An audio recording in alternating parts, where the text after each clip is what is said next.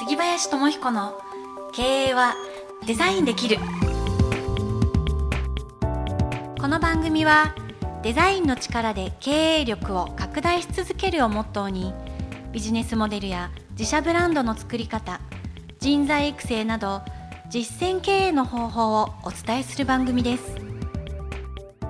株式会社デザイン経営研究者の提供でお届けします。こんにちは。杉林智彦の経営はデザインできるナビゲーターの南雲です。えそして番組パーソナリティの杉林智彦さんです。今日もよろしくお願いいたします。はい、毎度ありがとうございます。よろしくお願いします。毎度お願いします。よろしくお願いします。はい、えー、今日もお便り紹介したいと思います。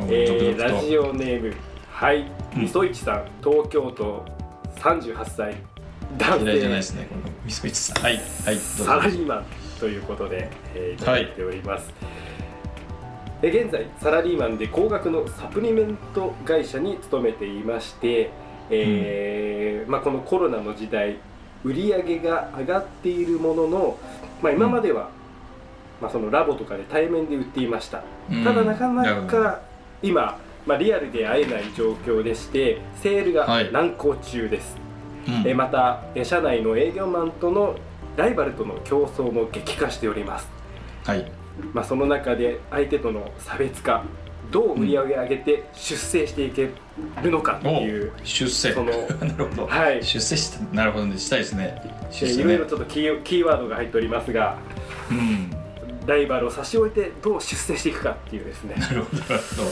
まあお話なのかなとそうですねごご質問なのかなとうん、皆さんここのテーマありますよね。そうだな、まあでもこの方売り上げ上がってた営業マンさんなんでしょうね。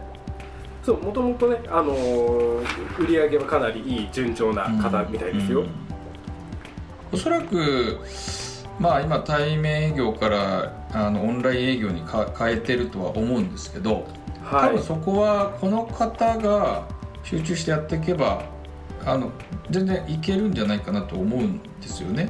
あのはい。うん、でただご相談出世なのであの、まあ、会社が何を求めてるかっていうことを改めてちょっと考える。まあ個人の営業マンとしては優秀だけどもあの会社が何を求めてるかっていうところまではもしかしたら思考回路いってないかもしれないのでちょっとその観点でお話しできればなと思うんですけど。あはい。あの会社はあの事業拡大はもちろんしたい中で各社一番の悩みもうどの会社さんのお世話っていうかあのご相談に乗っても一番はですね一番の悩みって何だと思います？中村さん。うん？一番の悩み？〇〇のことです。〇〇のこと。え？人間関係？はいいいですね。社長の悩みって何でしょう？もっと言うとそれはやっぱり経営の持続する悩みってことですか？経営持続するためには何が一番必要だなって社長が思っているでしょうか？営業ですか？営業を伸ばすためには一番何が必要だなって思ってると思う。思います。人間関係。うん。そうです。人間関係だし、まあ、人の成長ですよねああなるほど。社員の成長。はい。これをやりましょう。これをやりましょうってことです。おそらくこの方は自分ではできると思うんです。うんうん。でも出世まあ組織マネジメントに行くか、まあ、職人肌自分で売り上げていくかどっちでもいいんですけど組織の中で。やっぱり出世していくのはマネジメントなのであのその自分の技術をあの部下部下もしかしたらいないかもしれませんね。あの若い方に教えていく伝達していく、っていう活動を両立てでやるといいですね。へえそのライバルでなるかもしれない若手をあえて自分のこの経験を教えてあげる。どんどん教えてどんどん教えて公開していく。えー、あそれはななぜゆえにやっぱ成長ってとこですか？やっぱり社長からするとそれを自らやってくれるうん人ってあのやっぱありがたいんですよね。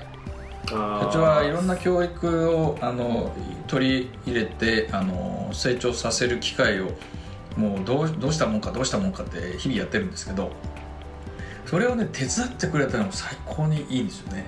ああそっか。本当ですね。社内それ社内のことなんですね。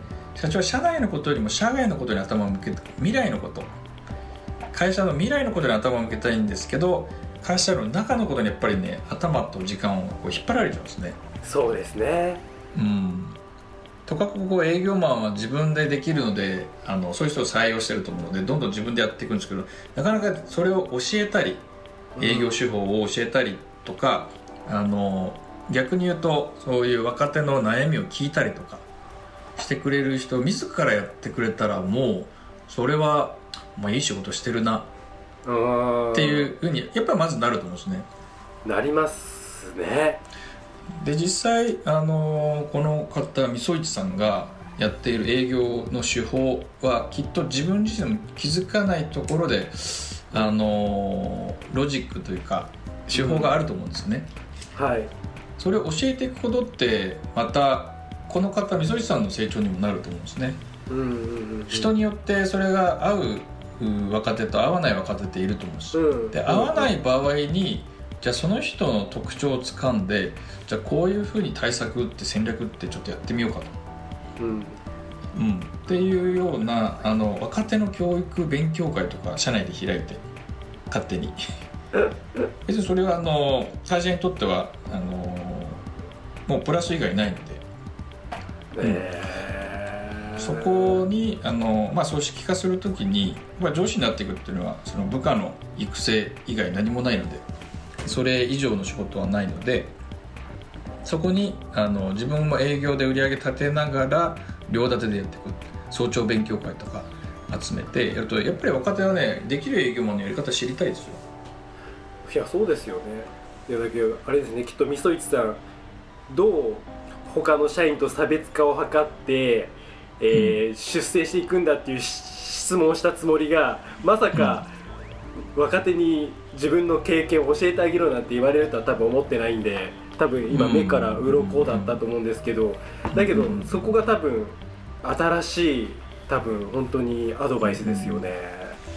まあ、とかく営業マンの方は自分で売り上げをどんどん上げていくことが出世だと、まあ、つまり会社の上に上がっていくことってもちろんそれは大事なんですけど実はよくある、まあ、ハウスメーカーさんのこう相談で、はい、売り上げ上がってる営業マンよりも上がってない人が出世するケース多いんです。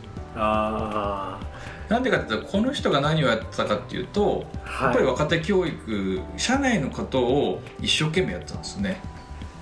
会社のこととかいろいろ目を配れる人ってことですよね。うんやっぱりねでトップセールスマンがなんで俺が出世しねえんだってこうも 文句言ってましたけど、思いますよね。数字的にはその人が上,、うん、上なわけもちろん上なんだから。でも社長からすると部下の面倒見たことあるかって言ったら黙ってましたね。ああまあ、確かに自分がもし社長だったらやっぱそういう人のまあもちろんねそういうエース的な人も必要ですけど、うん、そういう広く会社のことに目配れる人っていうのも本当に貴重ですから、うんなるほど。この話は非常に面白いですね,、まあ、ねあの若手の方と接していくとまた自分も勉強になると思うんですよ。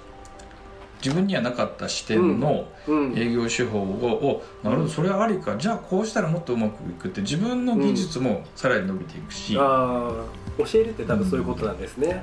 うん、そこに取り組むとあの自分も相手も会社もあの本当に三位一体で成長していくっていうことがねつくこのみそじさんを起点に作り出されると思うんですね。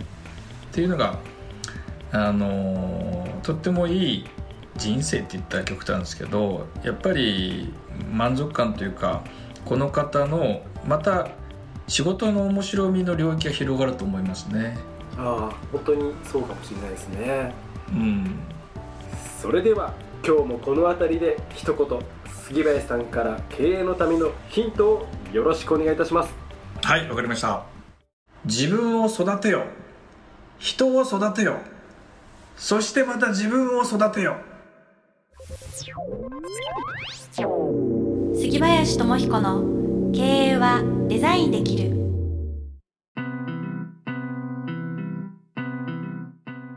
そうですね。まあ結局は人を育てることは自分を育てているってことですね、うん、そうですね。格格言みたいなちゃ いや格言ですよこれ。いや非常にいいお話をしていただいてありがとうございます今日も。ありがとうございます。はい、うん、なんか感想が出るっていうかなんかちょっと染みちゃって今。そうだなみたいな、ねはい、なんかあの叫んでしまいました。自分の経験もそうだったしね、はい、うん、あのなんでしょう。あのそのその中でこう豊かな人生をもらってるなって僕もすごく思うんですね。本当ですね。豊かですね。そういう生き方って、うん、本当に本当に人との関係性の中で自分自己を成長し集団が成長していくっていう、うん、いいがもうこれが会社の本当に組織の魅力だなって僕は今でも思うんですねそうなんですね。なんか本当にちょっと僕会社で働いたことがほとんどないのでちょっと羨ましいなと思いました、うん、うん、いや本当ありがとうございました。ということで、えー、皆様番組の質問感想はデザイン系研究者のオフィシャルホームページからよろしくお願いいたします。はい。それでは杉林さん次回もどうぞよろしくお願いいたします。はいわかりました。今日もありがとうございました。はいありがとうございます組はデザイン経営研究者の提供でお送りしました。